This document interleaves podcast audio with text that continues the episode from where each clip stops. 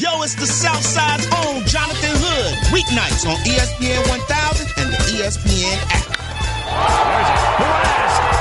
Deep into the night. And a two-run homer for Baez. And there it goes.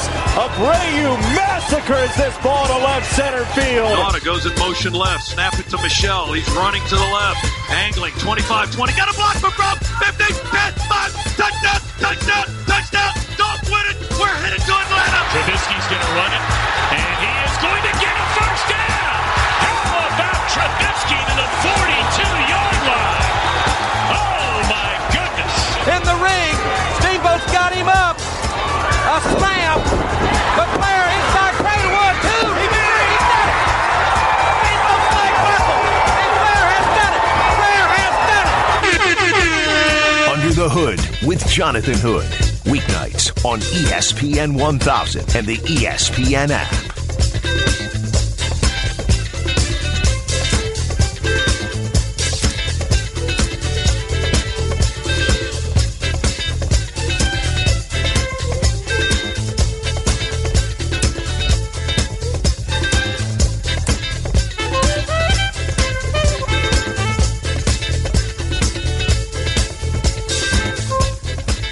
Live from Chicago, this is Under the Hood with Jonathan Hood on ESPN 1000 and the ESPN app with open phone lines for you at 312 332 ESPN. 332 3776 is the telephone number. Hit me up on Twitter, twitter.com, tweet J Hood, on Instagram, IGJ Hood, as we broadcast live from our first Midwest Bank Studios.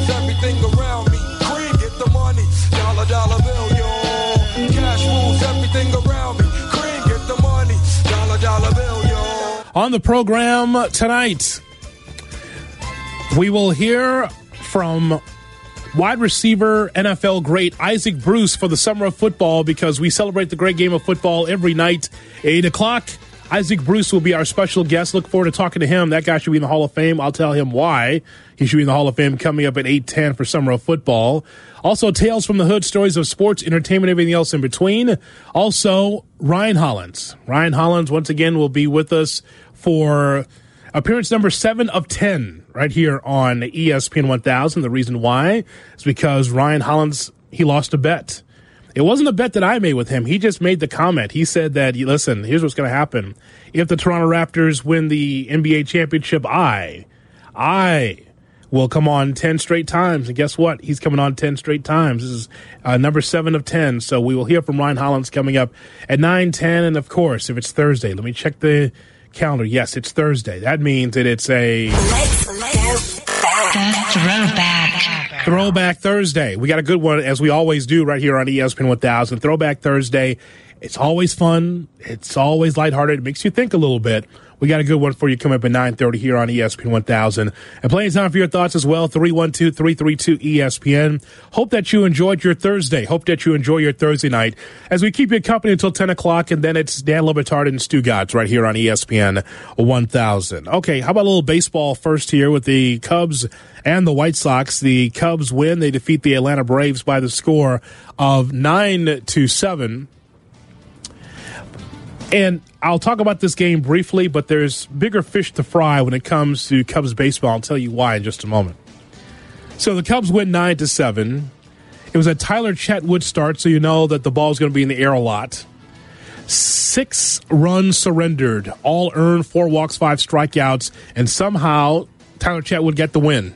He pitched five, and he wins the ball game, and Craig Kimbrel comes in and closes the game for the Cubs. He comes in, and I know that if he sticks with this ball club for a while, he's going to be a folk hero. I've been watching him for a while, but for Cub fans, this might be new. How he's just bent over, you know, like like like a like some kind of creature. He's bent over when he's at the stretch and that is something that I'm sure a lot of people will be imitating and want to be a part of because Kimbrel is quite the character, and he got the save for the Cubs as the Cubs beat the Braves by the score of nine to seven. However, there's a little bit more fish to fry when it comes to this Cubs team, and that is that with the Cubs at 44 and 37, this marks the halfway mark of the season, the halfway point of the season for Cubs baseball, and some of the things I've talked about on the program is that when you look at this roster from top to bottom, I believe that the Cubs should be a lot better than 44 and 37. Now, the first half does not tell the in- entire story of Cubs baseball because there's another half to go and there could be a turnaround for Cubs baseball. But uh, the thing that we, you and I have to talk about is how the team is underachieving. Len Kasper, the broadcaster for the Chicago Cubs, has said it. He says the Cubs are a good team going through a rut. Feels like I say this every year, but it's kind of how it goes over six months. How good are they? We will know in a few months. The season story develops in front of our eyes. Final chapter months away from being written. I kind of like it that way. Some thoughts from Len Kasper uh, as he was tweeting about the ball club yesterday. Um, he also says that the Cubs need to clean up their base running. Major League Baseball, most 35 outs on bases this year. Bad stolen base percentage, middle of the pack in extra base percentage, overly aggressive lately, and it's bitten them, especially in tight games like last night. So, some strong comments by Len Kasper, and rightfully so. Is that strong negative? It's kind of strong factual when it comes to this Cubs team. We talk about the Cubs with Jonathan Hood on ESPN 1000 and the ESPN app. We'll talk to about the White Sox in just a moment. But when it comes to, to this team, I don't know what Cubs Nation is thinking. I don't know if Cubs Nation believes that, well, the Cubs won the World Series a couple of years ago, so whatever you get now is gravy. I know that if I were a Cub fan and as someone that's covering Chicago sports, obviously I'm rooting for this myself. You want to see consistency with this Cubs team. You, you're looking for interest. You're looking for interesting when it comes to this Cubs team. And 44 and 37 looks kind of like it did last year. Yes, 95 wins is great, but what is the value of 95 wins if you don't get to the mountaintop? That's the whole thing with this. If you are a Cub fan, that's a slacker, that's watching this Cubs team and thinking, we won the World Series a couple years ago, and Joe's great, and the sun's up, and you know what, we're going to make the playoffs. That's not the, that's not where you're looking. What you're looking for is to have sustained success. That is one rung on the ladder, but also shouldn't the Cubs, from a roster standpoint, be in a position that they can win the World Series again, or at least be to the World Series? One time and out is not good enough. Here's looking at you, Green Bay Packer fan. You know what I'm talking about. Here's looking at you, Chicago Bears fan. Just getting to the Super Bowl and winning it is not good enough. You think that while the window is open, and I've been saying this for a while, the window is open through 2021 at the very least, because I tied the Cubs' success to what Theo Epstein and his contract is in 2021. Once it ends, is he staying? Is he going? Whatever it is, you want to be able to win multiple championships while Theo Epstein's in the chair. Kris Bryant, Kyle Schwarber, Anthony Rizzo, Javier Baez, Shea Heyward. You go up and down that lineup, Almora, and it doesn't seem right that the Cubs are just kind of sleepwalking through the first half of the season. Seems like they should be a little bit better. You know who also feels that way? I think that Jesse Rogers, who covers the Cubs for ESPN and ESPN.com, feels that way as well. Jesse was on Cap and Company earlier. The question was posed to him who's to blame for the Cubs' lackluster first half? If I had to pick one, I'd pick the front office uh, because here's the reason, Cap. Bryant, Rizzo, Baez, and Contreras are basically doing their job. Come on, they all are over 15 home runs. They're, those four are basically doing their job. So if the Stars were not doing their job, I would blame them. But they're basically doing their job. It's the fill-in guys. It's the guys that replaced La Stella. You brought his name up uh, before. It's the guys that have replaced other guys that aren't doing the job. Where's that that way? Those wave of young players, we don't see it. Alzolay is the one. Where's the the, the development in Almora? I mean, they picked up CarGo off the, the scrap heap. They're probably going to send him back there soon if things don't work out. I would put it on the front office, and then I would probably put it on Joe. To be honest, I, I like I said, I don't think Joe has recognized what he has and how he has to push some buttons here. Uh, you, you can't afford to give away outs on the base pass. You're not that good enough to overcome those mistakes. Well, that's And not on it- Joe. Well, yes, it, sure it is. It's absolutely on Joe. So there's uh, a little give and take and back and forth between Jesse and David Kaplan earlier today. Can I just take you back? I know Cub fans don't mind me taking you back to the World Series championship team, right, in 2016? When you have Miguel Montero, tell us a little bit about him, Ronnie, with Anthony Rizzo, Ben Zobrist, Addison Russell, Kris Bryant, Jorge Soler, Dexter Fowler, Jason Heyward. You look at the rest of that roster with Willson Contreras, Javier, a young Javier Baez, David Ross, Tommy La Stella, Albert Almora, Chris Coghlan. Um, those are amongst, and of course, uh, Kyle Schwarber was on that roster as well. Can I tell you something? The season for the Cubs was about Rizzo. It was about Bryant because of how strong that first to third combination was. It was about um, Dexter Fowler in center field. It was about looking at this roster with Addison Russell with 21 homers and 95 RBIs. That's what it was about. Yes, you had a young Javier Baez, had 115 hits that year. And yes, you did have Grandpa Ross, who was 39 years of age, and he was a factor for the Cubs in that locker room. And yes, a 27 year old Tommy La Stella was on their that roster as well. But here, the, the bottom line is, is that the Cubs, it was about team. It wasn't about, well, where's the bench guys? Well, how come they don't? Listen, yeah, you look at their reserves, it's not strong, but that's not the difference between being a winning team and not. Ultimately, it's about the guys you roll out there every day. And so I always have pushback on this because Jesse said the same thing to me about you know Tommy La Stella and some of these favorites off the bench. It's about Rizzo. It is about Bryant. It's about Schwarber. It's about Jason Heyward. It's about the core of the team. Yes, you like to have some stronger guys off the bench, but it's not the point that where where David Bote is a bust. We you guys stop making excuses for this team. It's underachieving. It's not good enough. And I, again, there's always a second half to turn things around. But the thing that that I, that still strikes me when I'm watching Cubs baseball is where is where is the jolt? Where is the energy on this team that we saw in the past? Where is the kind of ball club that's supposed to be able to get the job done uh, just when you don't expect it? And of course, a lot of that is magic, right? Magic. And I thought that the Cubs had a magical year things went right for the team just when you don't expect it. So you're looking for that magic. Where's the magic on this team? This team looks like last year's team. And by the way, it's not the pitching. It's not the pitching coach. It's not the hitting coach. It's the guys on the field that's not getting the job done. Can't fire. You can't fire Chili Davis twice. How about that? Can't do that twice. Okay. I know last year is all because of Chili Davis. You know, launch angle and swings and all that. And no, it's not about that. 44 and 37 this Cubs team is. It's a good team, but it's not the team that gives you that feeling that, yeah, they'll be able to roll over the rest of the National League. Not through the first half of the season. Jesse talking about uh, Joe Maddon. He has to realize he doesn't have the 2016 team. You mentioned the management. You mentioned the manager. It, it, there's enough blame to go around when you're playing like this. When you when you have a team like this, we can point fingers at everybody. But that, that, that we don't tend to do that. We try to single one person out, but I think it's in this instance it, we can do that. Yesterday, I was all over Joe.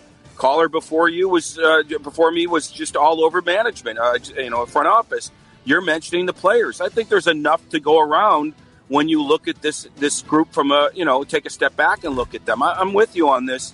Um, let's see what happens. Maybe they'll reverse their fortunes on the road. Weird stuff happens. I think I mentioned that before the the homestand began. Like Okay, they're due. I even said this. They're due for a 500 homestand, but they're also due for a winning trip. So this is more than just a, a, little slump. This has been over a month, but then again, they went 23 and seven over the course of a little bit more than a month. So weird stuff happens. I hope they come out of it for everyone's sake. So you're feeling better about things and every, everybody that watches this team. But man, it is a little frustrating to see how this thing is going. And and I've been saying, you know, they're just coming up short. They're just not deep enough. They're just uh, uh, it's it's a, it's like a game of whack a mole. I mentioned with Darvish yesterday. Darvish's game is like a microcosm of the Cubs. When he when he fixes something, something else pops up. Right? Mm-hmm. You fixed your bullpen a little bit, your offense pops up. You fix your offense, the base running pops up. You know, it's like a little bit of everything with Darvish. It's a little bit of everything with this team right now. And um, last thing, I think they have to realize what they have, starting with Joe and, and, and understand, okay, maybe I can't rotate 11 position players. Maybe I should give Almora that shot. Desperate times call for desperate measures. Not that they're five games under 500, but you are not as deep. You might have to roll out the best eight hitters you have and see what you can get for a few weeks. And and uh, that's why I, I mentioned Almora because I know you've talked about it. So I, I think Joe has to realize Some thoughts there from Jesse Rogers talking to David Kaplan on Kaplan Company on ESPN 1000 and the ESPN app. Um, so congratulations to Willson Contreras and Javier Baez. They are National League All Stars. That was announced a few hours ago. So Contreras and Baez going to the National League All Star game. Um, now let's talk about the White Sox because the White Sox, watching the White Sox, it's a different feeling this year than it was last year with this White Sox team, right? Sox are 37 and 41. Off day today. They get ready to take on the Minnesota Twins, uh, starting at 7-10 over at guaranteed rate. So, what I, I find for this White Sox team is something incredible. It's the first time that I can recall that a ball club can win 37 games with one starting pitcher. And if you think that's a shot at Lopez or Nova or Banuelos, uh, it is. okay, it is because Lucas Giolito has done a complete 180 from what we saw last year. Giolito was walking small islands. He did not have control. His ERA is the best turnaround of an ERA uh, in Major League Baseball. And so Giolito has really been able to carry this team. I- I'm watching the, the Sox against the Red Sox, watching them against the Texas Rangers on the road. And what you're looking for is hope. And you're looking for signs, right? If you're a White Sox fan watching this team, if you are you feel like you're a little bit more invested this year than you were the last couple of years, it's the reason why is because the White Sox were like 20 plus games under 500 this time last year. And, and I know at this point in time it's not about the one loss record, but I got that feeling, that itching feeling when I start seeing the White Sox around the wild card. and because when you get to the wild card, you're just like, okay, so what do you want to do? What, what do you want to be? Do you want to be a team that's going to add some extra, you know, I don't know, pitching yeah, yeah, or a bat or two? Or do you want to pare back and try to, you know, get really look for 2020, 2021? I understand what the future is. Uh, I'm not crazy. I know what the future is. But when you start seeing Tim Anderson really come out and not just be a star for the White Sox, but just be someone that has become a cornerstone for the White Sox, not only in Chicago, but nationally because of the acclaim that he's gotten. He, he is a millennial young player that does not mind a bat flip, does not mind putting in your face. I like that from Tim Anderson. Uh, I, I like. I like seeing Leury Garcia on the field because he's played all three outfield positions and some infield positions, if I'm not mistaken. I, I think that he'll pop the popcorn and sell the pop the programs for you as well if you ask him to. Garcia's all over the place, Eric. He's playing shortstop while Tim Anderson is out right now. Yeah. So like someone that can play all three positions and then also the most important position in the infield. It's pretty awesome. And also, along with Giolito being surprised, yes, he can, can, James McCann can.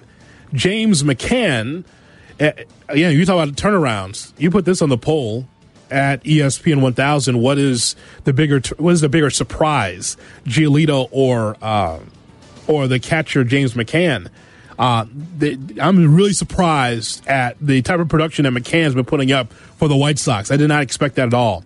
But the thing that you look at when you're watching the White Sox is you're saying, okay, you're trying to identify who the cornerstones are for the team. And you see Anderson and you see Moncada and you see, um, as I mentioned, James McCann and you see Giolito. And you're, you're obviously thinking about the minor league system, but you're also thinking about who are the cornerstones that's going to be good once the, the Sox are good. The Sox, I believe, the arrow is pointing sideways on its way up. But the thing is that still sticks to me is what is the future for the team like next year? What do we expect to see? Now I'm watching series after series after series, just trying to find the development because last couple of years you watch White Sox baseball just for entertainment, um, and you know that there was nothing there. At least there's something there when I see Aaron Bummer, when I see Jace Fry, when I see him, like like when I see Alex Colome, even though he blew the save yesterday against the Red Sox, that was his first blown save of the season, right? And, and so it makes you think like, okay, what if? The biggest two words in entertainment: what if? What if the Sox got on a roll? Right? What if the White Sox had turned up the fire a little bit? And then Kenny Williams says, "Oh well, damn, we better do something. Let's sign Ken Griffey Jr." oh, looks like we're pretty good. Alex Rios, come on down. You know what? If we're going to be this close, damn it, Kevin Youkilis. I think that'll work. Uke. By the way, if you go to a Sox fan, a Sox game, you can still see Youkilis jerseys. It's still out. There. It's still out there. It's amazing. But I, I just uh, we talked to Jim Margalus last night from SoxMachine.com, and I asked him, you know, and it was frustrating because there was so many one or two run ball games that the Sox lost against the Rangers on the road and the Red Sox. What did we learn from this road trip? It's a lopsided roster right now. You mentioned the pitching. It's basically the Lucas Giolito, and then you have the other two full time starters are the worst starters in the American League by ERA. And then you have two rotation spots that aren't really rotation spots. They're bullpen days. They're skipping it because of these off days. Maybe Hector Santiago comes back. Maybe Dylan Covey gets healthy in a hurry. But even then, those guys are really four inning guys, and uh, maybe you'll see the White Sox finally go to an opener. But yeah, the, the rotation is really lopsided right now. Top, I'd call it top heavy, but is Lucas Giolito uh, enough to make it top heavy by himself? I don't know. Then uh, I think the lineup is you know has some great points with uh, Yoan Moncada showing some improvement against left-handed pitching. Jose Abreu coming up with a big hit. Eloy Jimenez has been uneven, as you might expect from a rookie, but just because of injuries, with Tim Anderson spraining his ankle and with uh, the outfield being a bit thin, Jon Jay coming back helps. He, he gives a uh, professional effort that they haven't always had in the outfield, but just a really thin team right now, a beat up bench. The bullpen is starting to uh, regress a little bit, and uh, uh, here's hoping that either you know they get some improvement from Nova and Lopez, or the bullpen comes back and they just hang on until the All Star break. Then there's Rick Renteria. You know, maybe it's just me that likes to fast forward to see what this looks like. Going, it's like you know, going to your DVR and you're just trying to fast forward. Maybe it's just me. I, I just believe that, just like a number of these organizations, and Jim Margalus talks about this. We'll hear from him in just a minute. That a lot of these organizations, when you're ready to win, some of these organizations may change. And I thought that the series against the Red Sox for the White Sox was a microcosm of my, some of my frustration, not anger, but my frustration with Rick Renteria. Nice man, good manager for A to B, but if the Sox are going to have sustained success and battle with Rocco Baldelli's twins, if he's gonna, if he's going, they're gonna battle with the bunt and sacrifice of Kansas City. If they're going to try to uh, try to fight off Tito's Indians, man, you need better than this. I'm just saying, you just need better than this. You you have to upgrade. If you're going to upgrade with young players, you got to upgrade the the team. Like I know Don Cooper is going to die in the position. Like I know that he's not leaving, right? I know Don's going to be there forever, being grumpy and really helping out young pitching. But I mean, come on, man. So you know, and Margalus gave me a little pushback yesterday from Sox Machine about Renteria's status. You know, to his credit, I think he's done a very good job of not letting this losing get to the clubhouse. Uh, you know, he's had a very good rapport with his players. He hasn't been a total pushover, and uh, you haven't heard of any flare-ups, anybody uh, you know uh, talking behind his back. You don't hear of any discord in the clubhouse. So I think he's really good at that part. He's really good at keeping open communication lines and not throwing guys under the bus. Uh, I think it does put him in corners where he has to defend awful players. Sometimes he, you know, tries to coach teams to win himself by bunting too much or maybe switching too many pitchers. But I, I think he's in a tough spot just by the roster he's given, just by the um, amount of losing he's been asked to oversee and, and that's why I guess I'm a little bit more sympathetic to Renteria. I do have my concerns. Just you know, I, I think he's not the greatest when it comes to uh, prioritizing runs or having a, a big picture of, of what works when it comes to scoring runs and strategy to that regard. But I think when it comes to the talent kind of stuff. Uh, with like Jose Rondon throwing to the wrong base. Is that because Jose Rondon is not coached well, or is it because Jose Rondon is a AAA player, and he's here because the White Sox don't have anybody better. Now with Anderson spraining his ankle, we might see more of him. Uh, it's really hard to separate manager from talent sometimes, and that's where I sympathize. But uh, I do wish that the White Sox didn't extend Renteria. They used this as a tiebreaker year between his very encouraging rookie season and the, the, the setbacks he had last year to really understand what kind of manager he is. But given that it's the White Sox and that they're super loyal, it's kind of, I kind of guess take the mindset that there's really no point in fighting it because he's going to be here no matter what. The Chicago White Sox. How about that? So there you go. And the White Sox don't have any all star starters until Giolito starts for the American League. Well, we don't know yet, but I mean, that would be nice. And maybe McCann can, James McCann can. Maybe he can get voted in there. I'd love to see him behind Gary Sanchez, the Yankees catcher, as maybe as the backup catcher. We will see. Uh, by the way, just one note about the Cubs. I want you to hear this. The Cubs' 44 and 37 record would be second in the National League East. It'd be third in the National League West. It'd be fourth in the American League East. It'd be third in the American League Central. It'd be third in the American League West. Only division they'd be first in is the National League Central at 44 and 37. Just to give you a little sample of the Cubs versus all the other top powerful teams in Major League Baseball, they'd be second, third, fourth, third, third in other divisions in Major League Baseball. Coming up next, LeBron James makes the NBA interesting. I'll tell you why coming up next on UTH.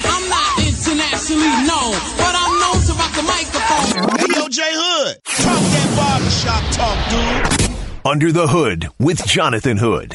Weeknights on ESPN 1000 and the ESPN app.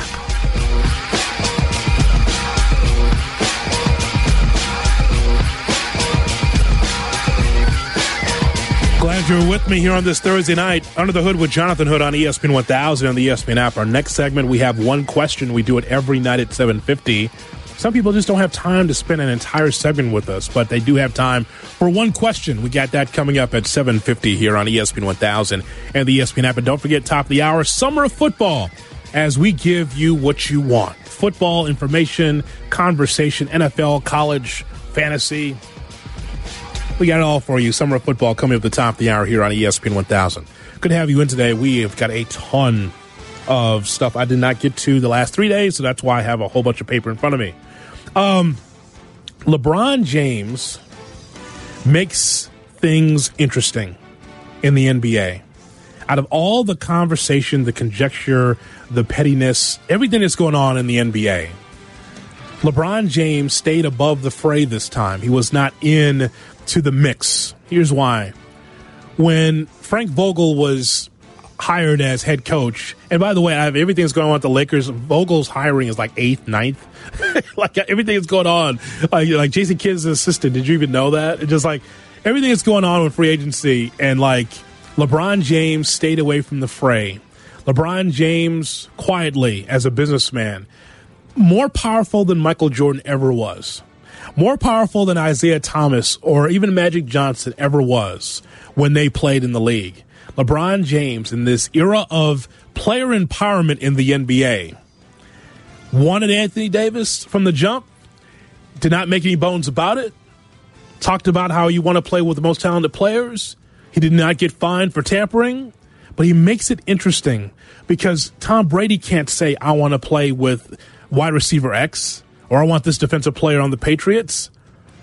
You know, Patrick Mahomes, hello, uh, you know, Patrick Mahomes, he can't say he wants to play play with certain players offensively and defensively with his weird voice and he's such a young man. But but LeBron James came out and said, "Yeah, I want to play with the talented players." He makes it interesting because whether you are um, positive or negative, whether you don't like or like LeBron James, he is the stir. He is the straw that stirs the drink for the Lakers and the NBA. LeBron James today made news again. Yes, he wanted Anthony Davis. He wanted the left side of the menu for Anthony Davis. Anthony Davis now at the Lakers. The story today LeBron James is giving up his uniform number 23 to his new teammate, Anthony Davis. Davis has worn number 23, the Chicago Zone. Anthony Davis has worn number 23 for seven years as a member of the New Orleans Pelicans. And so LeBron's going back to number six. And you say, why is that significant? No, the point is, it's it's symbolic. May not be significant, but it's symbolic. Like I really want you to play. I want to play with talented players. I really want to play with Anthony Davis. I will give you my jersey. I mean, that's how much he wanted Anthony Davis, how much he thinks about Anthony Davis. And whether that is dumb to you or whether that's interesting to you, it's something. I, I, I think LeBron James gets it when it comes to entertainment. Whether you like this show or whether you dislike this show, you're listening or you're tweeting about it. Positive, I got you either way. whether you listen to this show for 30 seconds or three hours, I got you. Whether you whether you tweet about it how you don't like it or don't, LeBron James the same way. He's not. Here's what LeBron James is not. LeBron James is not Kevin Durant. LeBron James sits atop the throne as the king, whether it's self proclaimed or not, as the guy in the NBA. And he wants to be able to win more championships. LeBron James is the embodiment of what we're seeing in the NBA today, in that today's athletes care about legacy. They got generational wealth. They have more money than you and I will ever see. But what today's athlete wants is legacy the guys that we grew up watching, especially if you're Gen Xer and you watched NBA players from the 80s and 90s, they stayed at an organization for a long, long time, believing that the GM was going to get them that championship. Yep, I believe in this GM because he pays me and, and he's going to give me the players I need. Didn't happen for a lot of talent. A lot of players never got to the top of the mountain.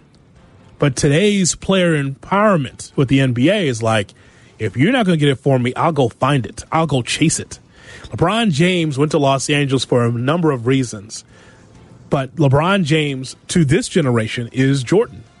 And I totally get it. For many that didn't see Jordan his prime, didn't see all of the the hell that that Michael went through from the beginning with the Bulls to winning six championships in eight years. A lot of people didn't see that.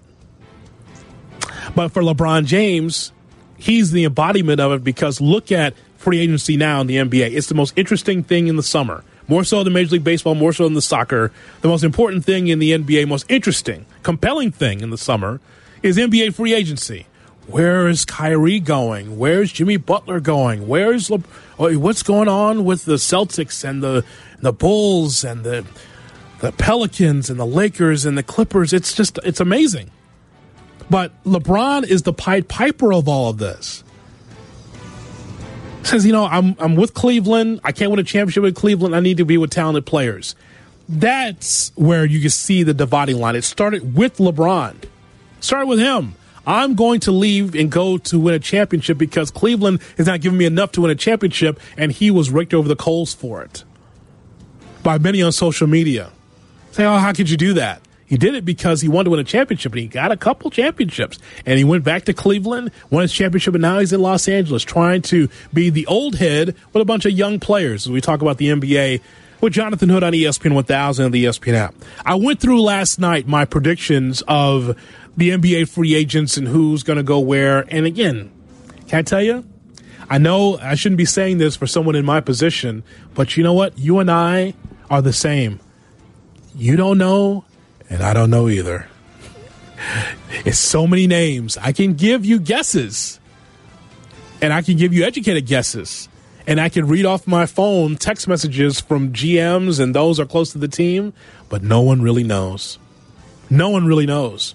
And that's why Sunday afternoon is going to be really interesting. And by the way, this weekend on ESPN 1000, I've got not one, but two terrific shows. You know why? It's not even because of me. One of them is because I'll be working with Bobby Marks on Saturday. Saturday, starting at 3 o'clock Chicago time, we will have our NBA free agency special. Number two, you know, it kicks off. The free agency starts on Sunday. I'll be with JD, Jeff Dickerson for Dickerson and Hood on that show. So we will have it all covered for you. You look for NBA free agency, just keep it here. You got it in the right spot. ESPN 1000 and the ESPN app. Some thoughts from Nick Friedell, who was on the jump talking about the best move for the Lakers in free agency. If we're looking for the wow move, there's one name on that list that jumps out to me. Now that they've cleared this space, mm-hmm. Jimmy Butler. Jimmy has always wanted to play for the Lakers. Yep. In Los Angeles. Yep. If he, in his mind, can go to a place where he, he knows I'm not the man, but I can help try to win a title. Do you think he'll do that, though? Want to do that? LeBron's going to have to make that call. We talk about free agency and recruiting. If LeBron James wants Jimmy Butler and Philly is not comfortable offering him that fifth year and, and all the max money, if LeBron makes that call and says, Jimmy, I need you to win a title, you'll be in LA, you'll get all the trappings of being a star in this place, I think that's the guy to call. If Jimmy wants to follow along with LeBron James and Kyle Kuzma and Anthony Davis, he can do that. Or is Jimmy a guy that says, I want the max or close to the super max, so that way I can be able to control my own destiny on my own team? That's why I say you don't know. you never know. It would make sense for Jimmy to go there because he's got his nose, well, he's very close to the Wahlbergs. Let's just say that. He loves to be spending time with the Wahlbergs. And where are the Wahlbergs? They're either in Boston or they are in Los Angeles. Of course, the Wahlbergs could be anywhere, but the point is, is that Jimmy's good friends with them, right? But who knows? Philly sounds perfect. Go back to Philly, win a championship, right? Or try to win a championship. Or be with the Lakers and be part of a dynasty. Again, it started with LeBron James in this era. LeBron James keeps things interesting. LeBron James says, I'm leaving Cleveland to go to Miami to win a championship. And look at how the rest of the dominoes fall. LeBron did it. I'll do it. Kevin Durant says, LeBron did it. I'll do it. So many examples of this. Kyrie said, Well, LeBron did it. I'll do it. And it's all across the board, but it starts with the king, starts with LeBron James. He's polarizing, just like Tiger Woods is, is polarizing because it's a social media era. Social media should not control the narrative in sports, but it does for some. Not for me, but for some. That Twitter egg is powerful. That's a powerful shell on that Twitter egg. It's a powerful shell, but it's true. Under the Hood with Jonathan Hood on ESPN 1000 and the ESPN app. Uh, oh, and Kawhi Leonard, too. What about the NBA champion Toronto Raptors, right? So Kawhi Leonard has the choice of staying in Toronto or going someplace else. Masai Ujiri, the general manager, says that he's confident that Kawhi will return. I've had like very good meetings with him the last uh, like last few days, and for me, they've been uh, they've been positive, um, and um, he challenges me the same way that I challenge him, and I think um, uh, the goal is the same, uh, and I appreciate that. For me, um, it's always been about Toronto. Uh, I love it here. Uh, my family loves it here. My wife loves it here, which is very important. Uh, my kids are Canadians, and um, you want to win more uh, for me. And uh, yeah, I can continue to address teams wanting me or, or and all those things. You know, like that's that's a blessing in in, in life, and I, I don't use it in. It's not about you, though. You sure? It's not about you. My family, my. No, don't worry about that. Is. hey, Masai Ujiri, do me a favor. When I ask you what time it is, don't tell me how who made the watch. Okay? The question is, are you or are you not going to have Kawhi Leonard in place? That's the question. He just won the NBA championship. Is he leaving Toronto or not? For me, um, it's always been about Toronto. Uh, I love it here. Uh, my family loves it here. My wife loves Oh, it here. okay, never mind. I asked you twice, so never mind. All right, fine. Coming up, we will find out who can answer our one question. That is next on Under the Hood. I tried to show 'em. You're listening to my mans in them, Jay Hood, Yep, Jonathan Hood on ESPN 1000 I tried to show 'em. and the ESPN app. Yeah, gone on you with the pick and roll. Younger flame, he in sicko mode.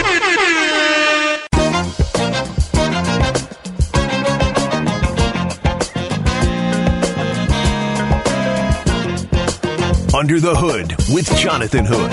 Weeknights on ESPN 1000 and the ESPN app. Glad that you're with me here on ESPN 1000 and the ESPN app.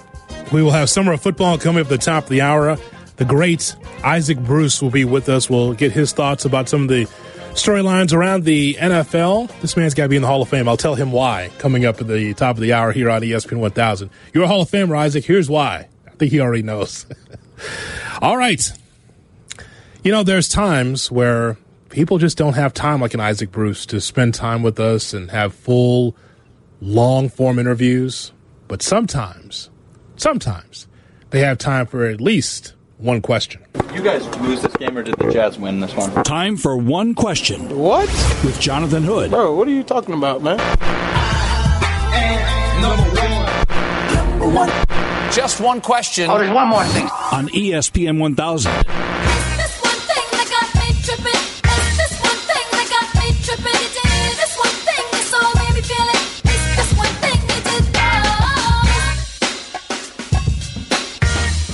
It's time for one question right here on ESPN 1000 and the ESPN app.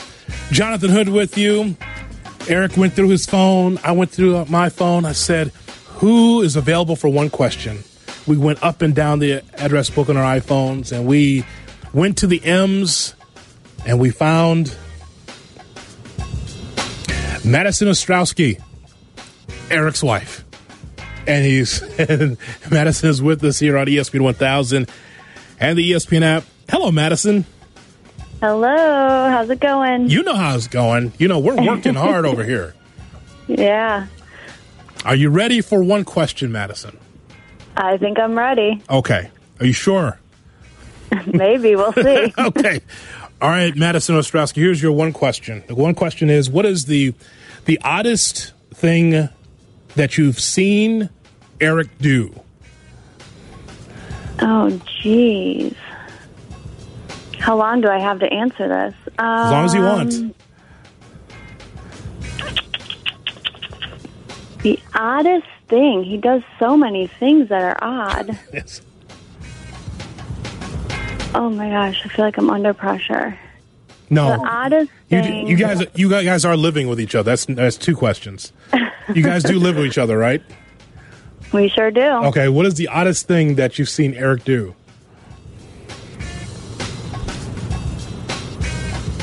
Mm, I love that Beyonce. I know. This is just such a hard question. I don't know if it's necessarily odd, Hmm? but Mm-mm. I don't know. I, I can't think of anything. You- I can't think of anything. He's not really that odd. He just does dumb He's things not. He's not that. sometimes. He's not that odd. You don't know your husband at all. Jonathan Hood.